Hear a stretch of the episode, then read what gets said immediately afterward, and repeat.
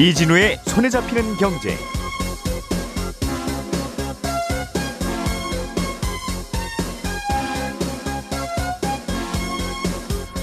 안녕하십니까 한승찬 기자입니다. 이진우 기자를 대신해서 진행을 맡은 지 오늘이 3일째가 됐네요. 어, 이제는 목소리가 조금 익숙해지셨습니까?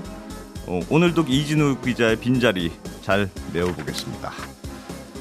그동안 실손보험 누수의 원인으로 지목됐던 게 백내장 수술입니다. 어, 일부 안과에서는 좀 괜찮은 눈, 괜찮은 눈인데도 백내장을 진단한 이후에 뭐 수술을 좀 과도하게 진행한다 이런 지적들이 그동안 나왔었는데요. 다음 달부터 백내장 수술 심화 어, 심사 기준이 더 강화가 됩니다. 구체적으로 어떻게 더 강화되는지 실효성은 있는 건지 짚어보겠습니다. 어, 최근에 미국과 한국의 국채 금리가 꽤 빠르게 오르고 있습니다. 어, 미국 국채는 장기 금리와 단기 금리가 역전되는 뭐 일부 현상까지 발생을 했는데요. 어, 장기와 단기 금리가 역전된 걸 두고 어, 나중에 경기 침체가 오는 신호 아니냐 이런 의견도 있고요. 아니다, 꼭 그렇지는 않다 이런 의견도 있습니다. 최근 국제 시장에서 벌어지는 일들 조금 살펴보겠습니다. 어, 전 국민이 다 관심일 수밖에 없는 게 국민연금이죠. 어, 국민연금 지급과 관련해서 달라지는 내용이 있다고 하는군요. 뭐가 어떻게 달라지는 건지 이 내용도 챙겨보겠습니다. 3월 30일 수요일 손에 잡히는 경제 시작하겠습니다. 오늘의 뉴스를 프로파일링 합니다. 평일 저녁 6시 5분 표창원의 뉴스 하이킥.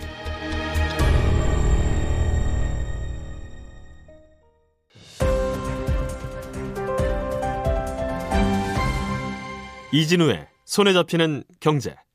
네, 따끈한 경제 뉴스들 정리해 보겠습니다.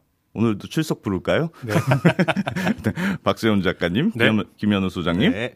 예, 결석한 사람 이진우 기자. 네. 네. 안녕하세요. 네, 안녕하세요. 네. 김현우 소장님 얘기부터 들어보죠. 네. 어, 다음 달부터 백내장 수술에 대해서 보험금을 받기가 까다로워진다 이런 소식 있어요? 네, 이런 기사들이 지금 굉장히 많이 나오고 있는데요. 네. 공통적으로 무슨 약관이나 지급 기준, 뭐 법 이런 것들이 4월을 기점으로 바뀐다 이런 건 없습니다. 예. 네, 보험사에서 그냥 보험금 지급에 대한 심사를 좀 까다롭게 하는 음, 보험사가 좀 늘어난다라는 예. 건데 예. 이거는 이제 보험사가 미리 정해진 범위 내에서 알아서 정하는 음. 기준이에요. 예. 근데 전반적으로 요즘에 보험사들의 이 심사 기준이 까다로워지고 있는데 4월에는 좀 많은 보험사들이 바뀌는다는 소문이 있더라. 음. 요 정도라고 보셔야 되는 거고 예. 일부 뭐 몇몇 언론에서는 뭐 금융감독원이 4월부터 지급 기준을 강화한다 이렇게 되는데 이거는 잘못된 보도입니다. 아니에요? 사실, 예, 사실과는 다릅니다. 뭐 네. 금융감독원이 나서서 그렇게 하는 건 아니고요. 지급 아. 기준을 전체적으로 보험사들이 까다롭게 보려는 건 맞는데 네. 이거는 네. 보험사들이 꾸준하게 하려고 했었던 거고 예. 어, 오히려 지금 이런 기사들 때문에 예, 병원의 절판 마케팅이 성행한다고 해요. 어. 왜냐하면 4월에 지급 기준이 까다로워지니까 보험금 지금 당장 받으세요. 이렇게. 당장 수술하세요. 네. 라는 식으로 조금 종용하는 경우가 있다고 하는데 네. 어, 실제로 손해보험 세 곳에 지난달에 백내장 보험금 지급액을 보니까 작년에 비해서 50% 넘게 증가를 했더라. 아이고요. 뭐 3월에 뭐 아니면 혹은 지난달에 굳이 수술을 많이 해야 되는 달이 있는 건 아니잖아요. 예.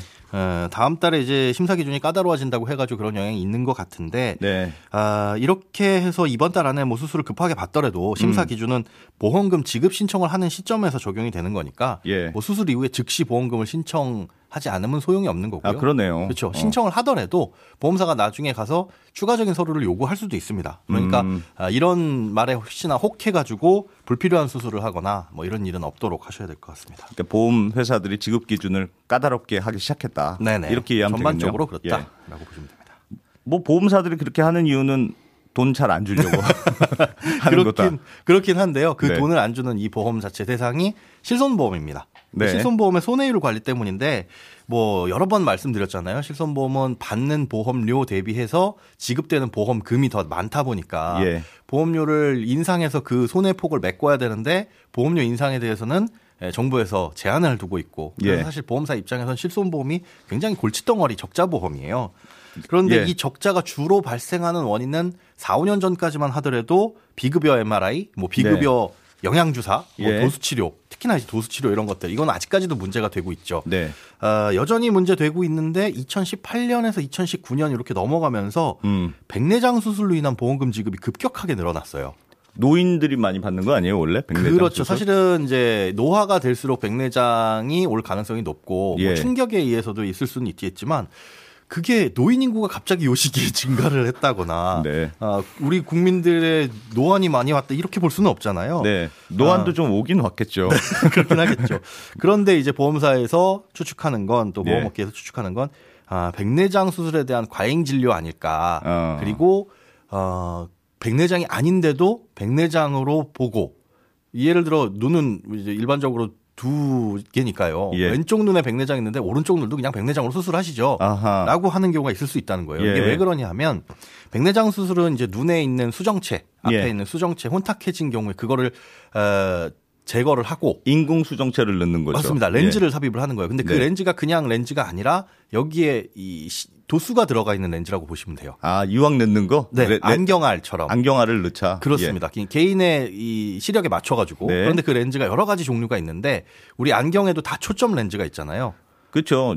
가까운 것도 잘 보이고 먼 것도 잘 보이고. 맞습니다. 예. 그런 렌즈도 있어요. 예. 그런데 이 렌즈를 끼게 되면 백내장으로 인한 혼탁한 걸 제거하면서 시력 개선의 효과도 있는 거죠. 아 그러다 보니까 오히려 이제 백내장은 없지만 예. 노안으로 인해서 시력이 안 좋아지신 분들이 이 수술을 받게 되면 너. 시력 개선의 효과가 발생할 수 있는 겁니다. 아하. 그런데 이 렌즈 가격이 한 개에 비싼 건 600만 원이 넘어가요. 아이고. 어, 렌즈 가격만 그 정도고 수술비까지 합하게 되면 굉장히 비싸지겠죠. 네. 그런데 이걸 실손보험으로 해결을 하면 보통 이제 입원을 해서 1박 2일 정도로 처리를 하거든요. 예. 그렇게 되면 실손보험 가입자는 한 80에서 100% 아예 내 돈을 한 푼도 안 내고 이 수술을 받을 수도 있게 되는 겁니다. 음. 그러니까 보통 이 도수치료 같은 경우에도 병원에서 그러잖아요. 보험 있으시면 이거 해결됩니다. 아 그냥 받으세요. 네. 그런 식으로 부담을 줄이면 사실은 환자 입장에서는 아, 이게 이렇게 거의 뭐 천만 원 돈 하는 수술이 한 음. 푼도 안 내도 된다고? 라고 한다면 불필요한 수술이라고 하더라도 예. 예, 하게 될 유인이 생겨버리는 아니, 그러니까 거죠. 저도 들은 얘기가 그냥 원래 렌즈 삽입술이라고 있잖아요. 그렇습니다. 안경 대신에 이제 렌즈를 끼지 말고 눈앞에 살짝 끼우는 거. 맞습니다. 그거랑 비슷하게 생겨가지고 네. 오시면 그냥 이거 하시면 됩니다. 백내장. 그렇습니다. 이렇게, 이렇게 권한다는 얘기는 들었어요. 예, 맞습니다. 그래서 이제 앞으로는 보험사에서 백내장 여부를 검증하겠다라는 거예요. 의사의 아. 진단명과 수술 확인서 정도로만 지금은 했었거든요. 예. 그런데 아, 세극등 검사, 현미경 검사라고 가지고 백내장을 진단하는 검사가 있습니다. 예. 그러니까 쉽게 얘기해서 어, 우리가 골절을 당했다. 음. 그럼 골절 진단금을 받으려면 그냥 골절 진단서만 병원에 저 보험사에 내면은 어, 보험금을 줬거든요. 예. 그런데 이제 엑스레이 찍은 것도 갖고 오세요. 실제로 골절인지 확인해 볼게요. 아. 이런 식으로 백내장도 실제로 검사 결과지를 가져오세요. 예. 라고 하는 식으로 조금 까다로워진다. 이렇게 보시면 됩니다. 이 멀쩡한 백내장 수정체로 바꾸는 걸 네. 생내장 수술이라고 한다고 하더군요. 백내장 수술. 네. 아니 뭐 예. 알겠습니다. 이게 뭐 사실은 이렇게 원래 안 아픈데 네. 수- 수정체에 문제가 없는데 백내장 수술하면 안 되죠. 예, 그렇긴 그렇죠. 한데 보험사가 그래도 이렇게 기준을 까다롭게 이렇게 막 바꿔도 됩니까? 아, 법적으로 문제는 없습니다. 그러니까 어. 실손보험은 이 백내장에 한해서 약관을 보면 네. 안과 수술 같은 경우에는 라식이나 뭐 라섹 같은 단순 시력 개선 목적 수술 예. 혹은 뭐 미용 목적이 아니라면 치료 목적의 수술은 보험금을 지급한다고 되어 있어요. 예. 백내장이라고 한다면 이제 치료 목적에 가깝죠. 음. 어, 그래서 아, 그 치료 목적에 부합한다면 보험금을 지급해야 되는데 예. 치료 목적이냐를 보다 까다롭게 심사하겠다라는 거니까 이게 아. 약관에 뭐 위배된다거나 어, 고객 이 가입자한테 불이익을 끼치는 내용은 아닙니다. 그래서 뭐 금감원에 따로 보고를 한다거나 심사를 받아야 되는 경우는 아니고요. 음. 다만 이제 보험 가입자의 권리가 침해되는 경우에는 문제가 될 수는 있는데 예. 요거는 조금 불편해지기는 하겠죠. 음. 기존에 없던 절차를 거쳐야 되니까. 예. 그런데 뭐 실제 백내장이라면 어, 문제 없이 보험금이 지급되는 거고 음. 백내장이 아니라면 원래 지급이 안 돼야 될 대상이니까 못 받는 거니까 이게 뭐 계약자의 권리가 축소된다거나 하는 문제는 없다고 보셔야 됩니다. 원칙대로 하겠다 이런 뜻이네요. 그렇습니다. 어, 알겠습니다. 자, 박 작가님 네. 최근에 우리나라 국채 금리 많이 오르고 있어요. 예. 꽤 빠르게 많이 오릅니다. 그러니까 국채라는 거는 나라에서 돈이 필요할 때 국민들 또는 외국인들한테 돈을 빌려 오면서 써주는 차용증이잖아요. 예. 그리고 나라에서는 그 국채를 갖고 있는 사람한테 이자를 주고 나중에 원금도 주는 거고. 이때 나라에서 돈을 빌리면서 주기로 한 이자, 그게 예. 바로 국채 이자율이고 다른 네. 말로 하면 국채 금리인데 네. 보통은 만기가 2년 이하인 거는 단기, 음. 뭐 10년 이상인 걸 장기라고 하거든요. 예. 근데 최근에 단기, 장기 가릴 것 없이 전반적으로 다 오르고 있습니다. 예. 근데 우리가 이 국채 금리까지도 우리가 관심을 갖고 봐야 되는 거는 음. 국채 금리가 오르면 은행이 발행하는 채권, 뭐 기업이 발행하는 채권 이런 시중 금리들이 오르기 때문입니다. 예.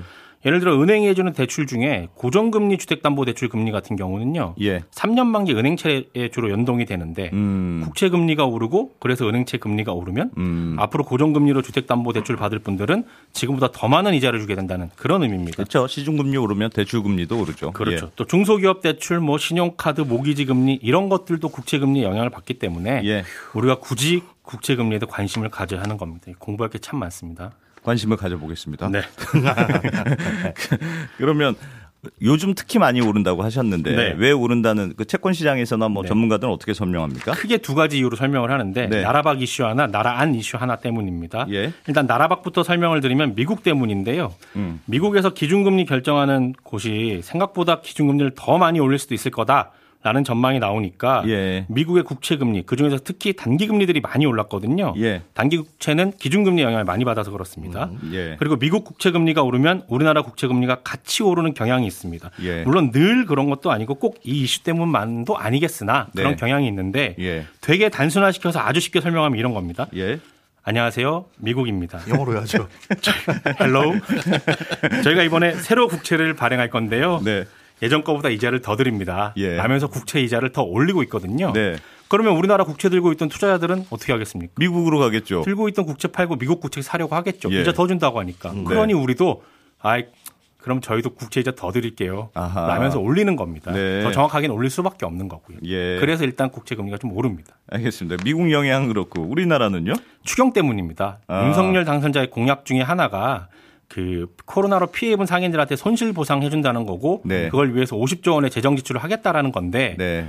이 50조 원이 어디에 보관했던 돈을 갑자기 꺼내오는 게 아니라 어. 추가로 예산을 편성을 해야 되는 거거든요. 예. 이 이슈 때문에 국채 금리, 시중 금리가 오르기도 합니다. 아, 그러니까 추경하려면 네. 돈이 드는데 그 그렇습니다. 돈이 필요하려면 채권을 발행해야 되니까 그렇습니다. 그래서 금리가 오른다. 그렇죠. 추경에 들어가는 돈을 어디서 가져오느냐? 음. 정부가 추경할 때는 조폐공사한테 전화해서 저 여기 청와대인데요. 네. 저희가 추경을 하려고 하니까 돈 좀 찍어서 보내주세요. 네. 하는 게 아니고 말씀하신 예. 것처럼 국채 발행하거든요. 예. 그러니까 새로 국채 발행해서 그 돈을 국민들 또는 외국인들한테 빌려서 쓰는 겁니다. 예. 그러면 즉 정부가 국채를 발행을 하면 시중에 여유 자금들이 그 국채를 살 거고 예. 물론 시중 국채보다 이자를 좀 더 주겠죠. 음. 그러면 국채를 산 그만큼의 돈이 정부 금고로 들어오게 되고 예. 그러면 그만큼 시중에 돌아다니는 돈은 줄게 됩니다. 아하. 추경을 한다고 나라에서 국채를 발행해서 돈을 흡수해 가면 시중에 돈이 귀해지는 거죠. 예. 돈이 없어지니까 예. 돈이 귀해지면 돈 필요한 사람은 이자를 많이 줘야 돈을 빌릴 수 있을 테니까 예. 시중 금리가 올라가는 겁니다. 음. 그래서 추경을 하게 되면 시중 금리도 덩달아 올라가는 겁니다. 올라갈 수밖에 없는 이유들이 많다. 그렇습니다. 네. 알겠습니다. 뭐 금리 얘기한 김에 이 얘기도 좀 해보죠. 최근에 네. 어, 특이한 현상 중에 하나가 네. 이제 미국의 단기 국채 금리랑 장기 국채 금리가 좀 비슷해져 가는 음. 네. 그러니까 어떤 구간에서는 역전되기도 한다. 그렇습니다. 금리 역전 현상도 발생했다. 이런 네. 보도들도 많던데 네. 이게 금리 역전이 일어나면 앞으로 경기가 나빠지는 신호 아니냐. 예. 뭐 이런 해석들이 많아요. 그런 유력한 증거로 자주 인용이 되죠. 예. 보통은 장기 국채 이자가 단기 국채 이자보다 높습니다. 왜냐하면 네. 돈을 길게 빌려주는 거잖아요. 예. 우리가 예금을 오래 맡기면 이자를 많이 주는 거랑 같은 이치입니다.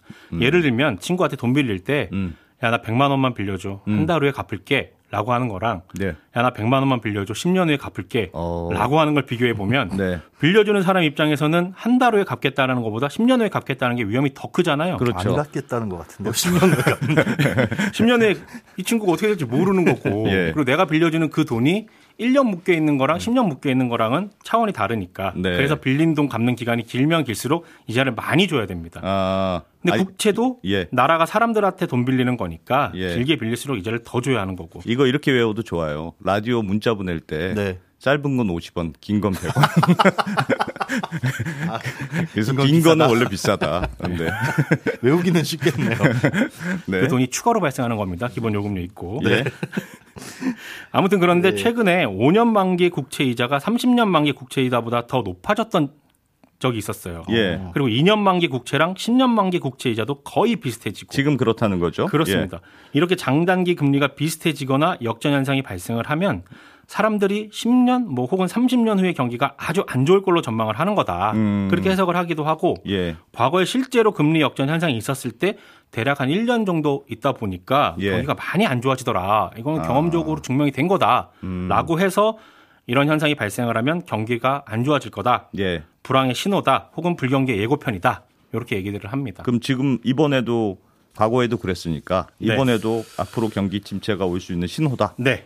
이렇게 봐야 됩니까? 꼭 그렇지 않다는 반론도 있는데 네. 왜냐하면 단기 국채 금리는 아까 말씀드렸듯이 중앙은행의 통화 정책, 그러니까 기준금리에 민감하게 반응을 합니다. 예. 근데 장기 국채 금리는 단순히 뭐 기준금리라기보다는 뭐 인플레이션이 어느 정도 되느냐, 성장률이 네. 어느 정도 되느냐, 중장기 경제 전망에 따라서 움직이거든요. 그렇죠. 주목은 가깝고 법은 멀고. 네. 아, 네. 어? 네. 지금 역전되고 있는 걸 보면 네. 장기 국채 금리가 많이 내려서라기보다는 단기 국채 금리가 급격하게 오르다 보니까 생긴 현상이라는 거예요. 예.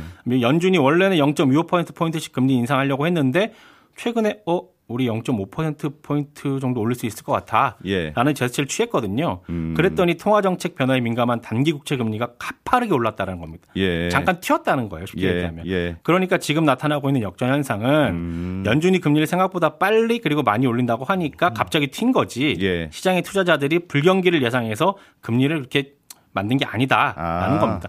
그러니까 경기 나쁠 거라고 지레 겁먹지 말자라는 건데 음. 물론 누구의 주장이 맞을지는 예. 늘 지나가 봐야 아는 거잖아요. 예. 다만 이렇게 똑같은 현상을 두고서 완전히 다른 해석이 가능하다라는 거. 이게 음. 늘 흥미로운 포인트기도 하고 이런 또 다양한 해석을 알려드리는 게 예. 저희 손에 잡힌 경제 매력이기도 하고. 네, 알겠습니다. 매력적인 불핑. 아, 네. 네. 네. 그러니까 먼 장기금리보다 단기금리가 워낙 빨리 뛰니까 그런 네. 거지. 꼭 그렇게 볼 거 라고 볼 수 있겠느냐 뭐 네. 그런 얘기인가 보네요. 그렇습니다. 아, 알겠습니다. 김현우 소장님 네. 하나 더 준비해 오셨죠? 어, 예. 국민연금 관련해서 바뀌는 내용들 어떤 게 있습니까? 네, 올해 6월 말부터 뭐 바뀌는 게 몇 가지가 있는데 그 중에 눈에 띄는 건 크게 두 가지입니다. 예. 첫 번째는 소재 불명인 유종연금 대상자에게는 연금 지급을 정지하겠다 직권으로. 음? 그리고 두 번째는 일용 근로자의 보험료를 소급해서 지원해 준다 이 내용인데 예. 첫 번째 내용부터 보면 지금까지는 유종연금 대상자 즉뭐 예. 부부라고 가정한다면 한 분이 돌아가시면 음. 그분이 받던 유조 그 연금의 일부분 일정 비율을 어, 유족에게 배우자에게 지급을 해줍니다. 예. 뭐 배우자가 없으면 이제 순위에 따라서 이어지는데 그 유족연금을 받을 대상자가 소재불명이다. 어디 있는지 모르겠다. 네, 연락이 예. 안 닿는다라고 하면 어, 그 사람의 뭐 자녀라든가 뭐 배우자라든가 이 지급을 정지하는 신청을 하지 않으면 예. 지금까지는 계속 지급이 됐었습니다. 예. 예를 들어서 이제 배우자가 사망했는데 그 배우자의 예, 배우자가 예. 어디 있는지 연락이 안 닿는다. 그러면 계속 지급이 되는 건데 문제는 아 연락이 안 닿는데 어디다 지급해요? 어디다 지급해? 그래서 예. 지급을 못 하는 겁니다. 아. 그런데 못 하는데 공단에서는 계속 이분을 수소문 해가지고 찾으려고 하고 지급하려고 하고 네. 하는 행정적인 비용이 계속적으로 발생을 하는 거죠. 예. 아, 그런데 이걸 이제 직권으로 아 이분 이제 연락 안 닿으니까 어. 연락 될 때까지는 정지해 놓겠습니다라고 하는 법의 근거가 없었어요. 예. 그러다 보니 이 소재 불명이신 분들은 계속 쌓여갈 텐데 음. 계속적으로 실무적으로 불필요한 행정이 늘어날 수밖에 없게 되겠죠. 예. 그래서 이거에 대해서 앞으로는 1년 이상 소재 불명이신 분들은 음. 일단 음. 공단이 직권으로 지급을 정지하겠다. 이렇게 이제 법이 바뀌는 거죠. 열심히 겁니다. 찾아야 되는 거 아닙니까? 그런데 만약 그러다가 찾으면 네. 찾았는데 아 이분이 아 나 몰라 가지고 이거 이 연락을 못 받았다. 네. 그러면 그 동안에 받았어야 될 연금이 있잖아요. 네. 그거는 이제 지급을 해 줍니다.